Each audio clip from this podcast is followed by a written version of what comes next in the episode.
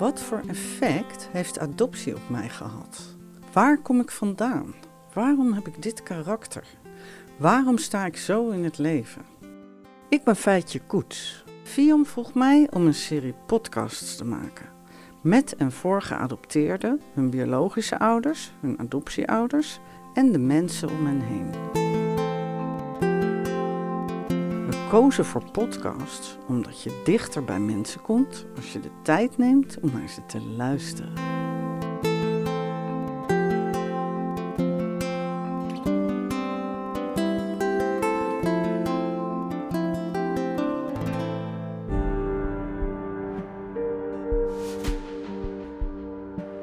Ik vond vroeger alles leuk als ik er maar bij was.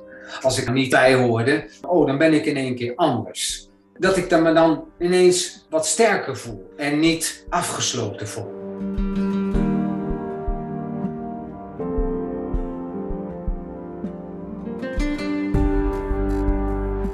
Marcel woont in Italië met zijn vrouw en hun twee dochters. Ik interview hem online. Hij vertelt dat hij op een dag, als hij een jaar of 50 is, bij het schoolhek staat om zijn dochters af te halen. Hij realiseert zich dan dat het voor hen heel vanzelfsprekend is dat ze op hem lijken. Wat voor mijn dochters heel normaal is, is dat voor mij nooit geweest, denkt Marcel.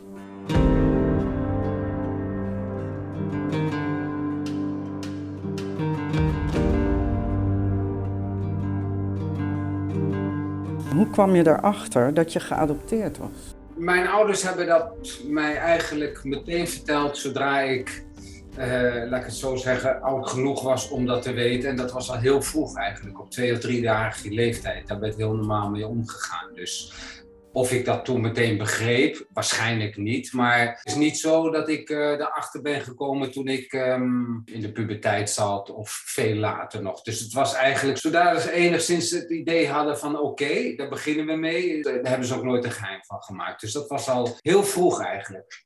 Wat vertelde ze je dan ongeveer bijvoorbeeld? Nou, de, de letterlijke woorden waren uh, zoiets van: um, wij zijn niet jouw echte ouders, maar wij hebben jou geadopteerd. En voor de rest hebben ze daar niet veel bij verteld. Het is vanaf dat punt eigenlijk gewoon begonnen alsof uh, mijn, mijn, mijn ouders en met name mijn moeder vertelden mij dat ze heel graag kinderen wouden en dat dat niet gelukt is.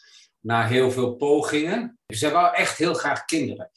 Dus uh, voor haar was dat de enige overgebleven optie. En daar was ze blij mee?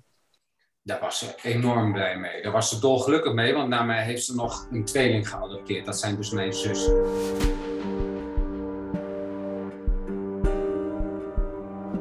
Heb jij ook wel eens vragen gesteld om meer te weten te komen over wie dan jouw biologische ouders waren? Ik heb gedurende bepaalde momenten daar wel eens over willen praten. En ik kreeg over het algemeen algemene informatie, geen gedetailleerde informatie. Ook omdat ze zeiden dat het een, een, een natuurlijk een heel privacygevoelig iets was. En achteraf gezien denk ik dat met name mijn moeder had nooit een goed woord over mijn natuur, biologische moeder. Die vond dat een, een vrouw die zijn kind afstaat, uh, dat is geen vrouw. Dat is geen moeder. Dus die wou het liefst ook niet dat ik in contact zou komen met mijn biologische moeder. Want mijn biologische vader heeft ze niet gekend, mijn biologische moeder wel. Want op het moment dat dat zo'n proces begint, dan, dan speelt zich dat ook af in een rechtszaal. Dus dan kom je elkaar letterlijk en figuurlijk tegen. Dus mijn moeder wist wel wie, de, uh, wie mijn biologische moeder was.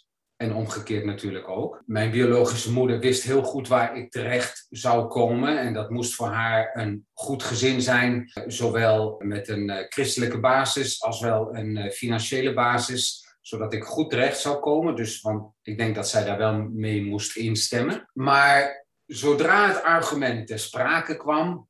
Dat heb ik later eigenlijk veel beter kunnen begrijpen kwam er was er wel een hele sterk gevoel van jaloezie van mijn moeder. Zij was heel erg beschermend in dat opzicht. En, uh, uh, Wat bedoel je met jaloezie? Nou, eh, kijk, ik denk als je eh, als, als ouders kinderen adopteert, dat er altijd de kans bestaat, of die kans is aanwezig, dat kinderen op zoek gaan naar hun ouders, hun biologische ouders. En stel dat de omstandigheden dusdanig waren, of de relatie met, met de huidige ouders dusdanig is, dat, dat misschien een kind toch weer besluit om terug te gaan naar de originele ouders. Dus ja, uh, het kwijtraken van, van je geadopteerde kind, dat speelde bij haar wel mee. Dus bepaalde informatie, mhm. zoals naam en dergelijke, wat mijn ouders dus wel wisten, dat hebben ze eigenlijk nooit met mij gedeeld. En Wilde jouw adoptiemoeder vertellen wat voor iemand jouw moeder, jouw biologische moeder was? wat ze wist, dat vertelde ze mij en daar had ze weinig goede woorden voor. En wat was dat dan? Waar had ze weinig goede woorden, behalve dat ze wist dat ze de kind afstond, maar over jouw moeder? Nou ja, zij kende waarschijnlijk het hele achterliggende verhaal uh, van de reden waarom iemand een kind afstaat. En ik denk dat zij, dat, dat kan ik alleen maar gissen, maar ik denk dat zij daar dus geen, gezien haar enorme wil om kinderen te krijgen, kon zij dat niet bevatten, zeg maar. Jouw moeder leeft niet meer, hè? je adoptiemoeder. Maar wilde ze jou niet vertellen wat het verhaal was, maar ook niet bijvoorbeeld hoe jouw biologische moeder eruit zag? Of heeft ze dat allemaal niet verteld? Nee, dat heeft ze nooit verteld. Dat heeft ze niet willen vertellen. En dan kan ik nogmaals alleen maar naar gissen achteraf gezien. Um, ik kan het natuurlijk haar niet meer vragen. Maar ik denk dat het een, een, een, een kwestie van bescherming was aan de ene kant. En de angst om mij te verliezen aan de andere kant. Dat ik toch nieuwsgierig zou zijn geworden in mijn puberteit of daarna. En dat ik dus alsnog een relatie aangaat met je moeder, met je biologische moeder. Waardoor dus ja, zij de controle eigenlijk over haar kinderen uh, zou kwijtraken. Dus die angst, denk ik, dat dat mee heeft gespeeld.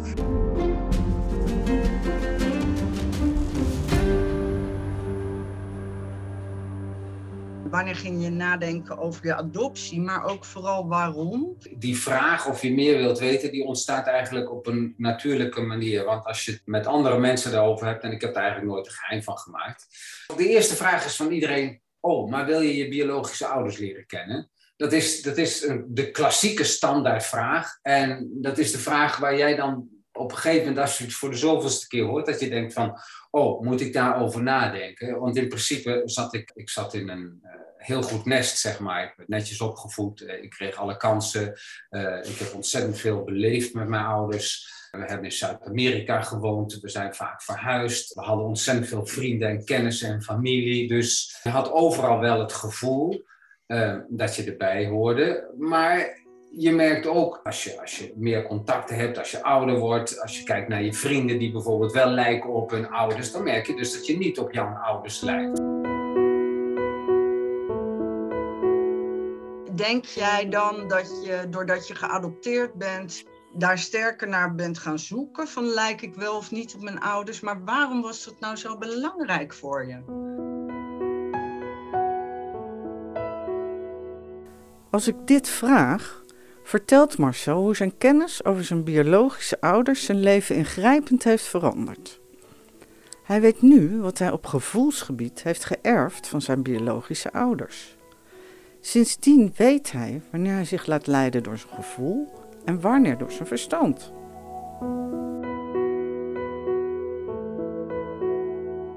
Toen ik meer over mijn biologische moeder en mijn biologische vader te weten kwam, kon ik bepaalde dingen beter uh, um, uh, onderscheiden van datgene wat ik geleerd heb.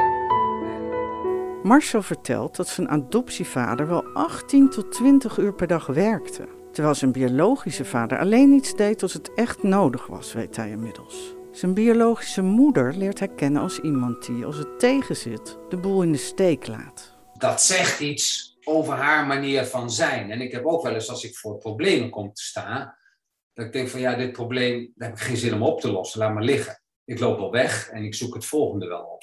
Snap je? En als je naarmate je ouder wordt, als bepaalde patronen zich gaan herhalen, dan merk je dus dat dat tegenstrijdig is met wat je ouders jou geleerd hebben. Dat je dus elke keer die tweesplitsing hebt van je kunt de ene kant op of je kunt de andere kant op. Uh, dan weet je nooit welke keuze je moet maken. Moet je nou je gevoel volgen of moet je nou je verstand volgen? En hoort het gevoel samen bij het verstand, oftewel, je komt van je biologische ouders en je wordt door je biologische ouders opgevoed, dan kun je op een gegeven moment afstand nemen van, uh, niet van je gevoelens, maar wel van datgene wat jouw biologische ouders jou geleerd hebben. Bijvoorbeeld als die heel erg uh, gelovig waren en jij daar geen gevoel bij hebt, dan kun je op een gegeven moment zeggen, ik ben niet zo gelovig als mijn ouders. Dat hoeft niet. Snap je? En dan kun je daar vanaf stappen en dan kun je daar zelf mee verder. Dan wordt dat geen struik. Maar en als je weet van ik, dit is mijn aanleg en dit is mijn opvoeding, dan kun je dingen van elkaar onderscheiden. Doe je dat? En dat onderscheid, daar moet je mee leven, dan moet je keuzes mee maken, dan moet je uh, alle je belangrijke beslissingen meemaken. En uh, uh, soms doe je dat op een hele rationele manier, soms doe je dat op een hele um, gevoelige manier. En dat is juist het terrein wat je eigenlijk niet kent, doordat je je biologische ouders niet kent. Maar als ik die wetenschap niet heb van wat er allemaal gebeurd is, wie mijn ouders waren, dan kan ik daar alleen maar naar gissen. Dus elke keer als zo'n conflict situatie binnen jezelf ontstaat, dan weet je niet waarop jij jouw beslissingen moet gaan baseren. Dus dan is de mogelijkheid om de fout in, eh, in de fout te gaan veel groter aanwezig, omdat je dus geen referentiekader hebt. Marcel geeft een voorbeeld van hoe hij andere beslissingen neemt sinds hij meer weet over zijn biologische ouders. Hij komt daarachter als de vader van zijn beste vriend overlijdt. Gaat hij naar Nederland voor de begrafenis, ondanks dat hij het zo druk heeft? Rationeel gezien is dat slecht voor hemzelf, voor zijn vrouw en voor zijn bedrijf. Emotioneel gezien zou hij graag naar de begrafenis gaan om zijn vriend te steunen. Aanvankelijk kiest hij emotioneel. Hij wil naar Nederland. Maar nu hij weet waar zijn keuzes vandaan komen, komt hij terug op zijn beslissing en kiest ervoor om toch in Italië te blijven. Rationeel was het beter om daar niet heen te gaan. Emotioneel had ik er graag bij willen zijn. Dus dan moet je een keuze gaan maken. En dus voor de eerste keer eigenlijk heb ik een rationele keuze gemaakt. Ondanks het feit, vroeger had ik een emotionele keuze gemaakt. Omdat ik erg emotioneel ben en altijd heb vertrouwd op mijn emotionele waarden. Jij zegt, uh, ik had, kies nu voor mijn verstand. Is dat dan de winst van wat je nu weet? Waarom is dat, is dat goed? Nou, ik kan beter bijvoorbeeld beslissingen nemen. Ik vind het heel moeilijk om een beslissing te nemen waar een compromis in zit. Ik ben altijd iemand van uiterste. En het is of zwart of het is wit. Daartussen zit niks. En soms, uh, als je heel zwart en wit wil leven, dan kun je het best eigenlijk in je eentje uh, gaan leven. En dan maak je niemand het leven onmogelijk. En dan maak je uh, jezelf het leven ook niet onmogelijk. Want dan ben je heel consequent naar jezelf toe. En ik kon daar de balans niet in vinden.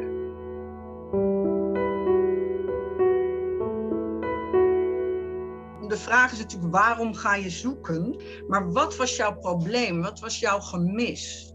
Want jij vertelde mij dat mooie verhaal van het schoolhek. Je zei, um, als mijn dochters op school worden afgezet door hun moeder, hoeven ze niet na te denken of ze wel op die moeder lijken.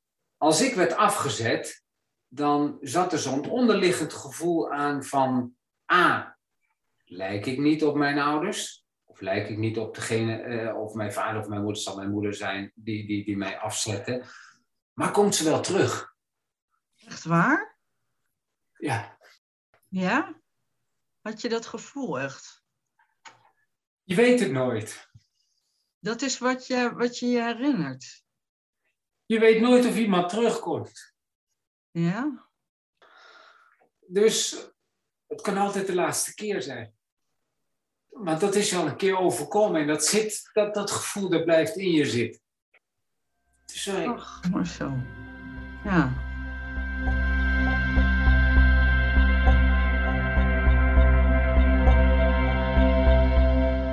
Je hebt kennelijk ergens afscheid van moeten nemen. En dat blijft, dat gevoel blijft altijd in je zitten.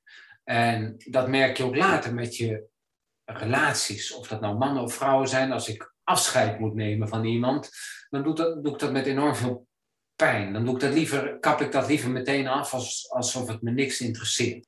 Dus als mijn vrouw eens een avond ging stappen met haar vriendinnen, dan had ik het al heel erg moeilijk. En dan vond ik dat een, een, eh, een heel onvolwassen uh, gedragspatroon, alsof ik geen vertrouwen had.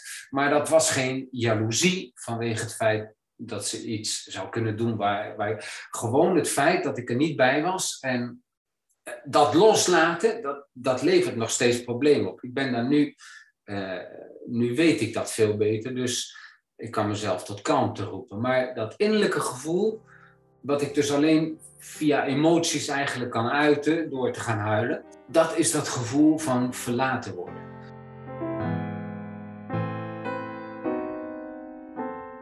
Marcel gaat op zoek naar zijn biologische moeder. Via Fium krijgt hij haar gegevens.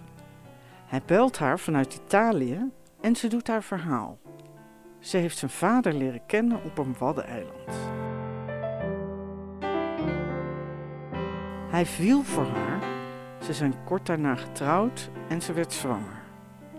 Niet lang daarna zijn ze uit elkaar gegaan, omdat het niet klikte met zijn vader, zegt ze tegen Marcel. Ze heeft toen besloten om haar kind te laten adopteren.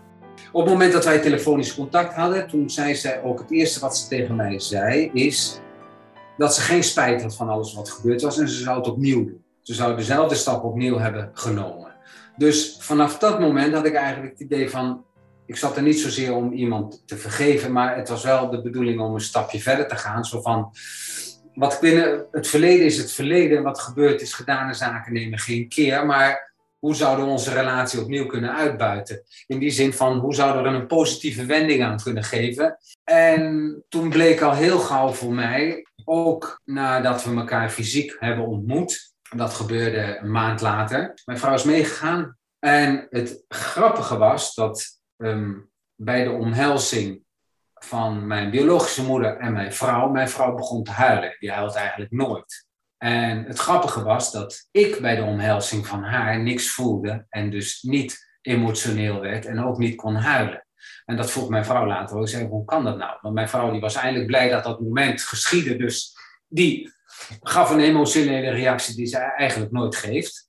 En ik was totaal niet emotioneel. Dus ik voelde iets. En dat was dus het feit dat zij eigenlijk, nadat ze mij na 50 jaar of 51 jaar had leren kennen, desondanks volhield. Ja, ik zou het opnieuw doen op deze manier.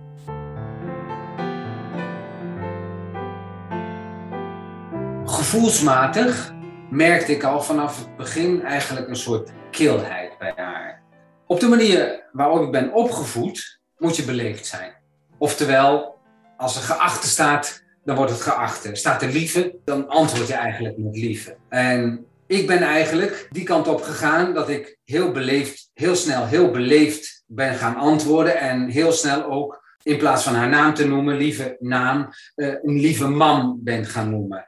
Maar op een gegeven moment blijkt uit de kilheid zoals ik dat voelde, waar dus geen berouw in zat, waar, alsof vroeger, vroeger was geweest, alsof er niks was gebeurd en alsof we niet een nieuwe relatie moesten opbouwen. Zo van, oké, hoe is dat allemaal ontstaan? Wat is er allemaal gebeurd? En, en een, enig eh, getuige van, van emotionele betrokkenheid. Nee, eh, zo van, oké, alles van tafel. We hebben nu contact. Ik ben nou jouw moeder. En jij bent mijn zoon en ik sta boven jou. Maar dat is voor mij een belemmering om met iemand een relatie aan te gaan.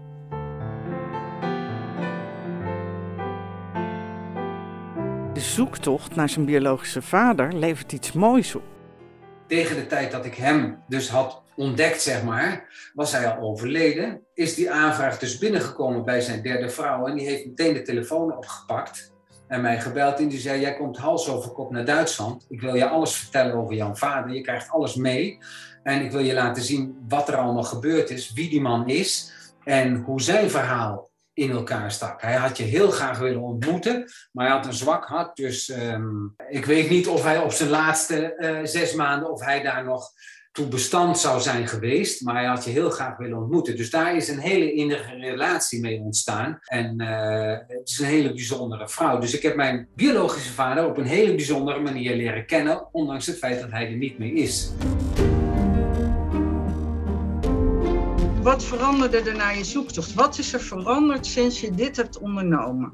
Dat ik dus ook zelf beslissingen kan nemen van hey, dit vind ik leuk en dit vind ik niet leuk. Ik vond vroeger alles leuk als ik er maar bij was. Als ik er maar niet, uh, niet bij hoorde. Zo van, oh, dan ben ik in één keer anders dat ik me dan ineens wat sterker voel en niet afgesloten voel. Zo van, ik, mijn onderliggende primitieve gevoel is dusdanig dat ik liever iets doe waar ik achteraf spijt van heb. Maar dat heb ik gedaan om erbij te horen, in plaats van een keuze voor mezelf te maken die als consequentie heeft dat je er misschien eventjes niet bij hoort, maar je bent wel een stukje gelukkiger. Heb je nog tips voor andere geadopteerden die op zoek gaan naar hun biologische ouders? Uh, ga niet zelf op zoek. Doe het via, laat je begeleiden. In dit geval door, door het FIOM. Het is ontzettend belangrijk. Emotioneel, omdat je een tussenpersoon hebt die dus bij de verhalen, hè, dan kom je helemaal niet ver. Maar het is ook belangrijk om af en toe aan iemand anders, een derde persoon die er niet uh, emotioneel bij betrokken is, wat jij op dat moment voelt. Zodat ze of dichter bij elkaar kunnen komen of dat het misschien beter is dat het niet verder gaat. Dus de, die mediator heb je absoluut nodig. Voor mezelf was het een wonderbaarlijke tocht, die mij heel veel emotie heeft opgeleverd. En ik vind het ook heel belangrijk om mijn gevoelens te delen, want je komt er dan vaak achter dat heel veel mensen die gevoelens hebben. En dan sta je niet alleen, dan sta je wat sterker.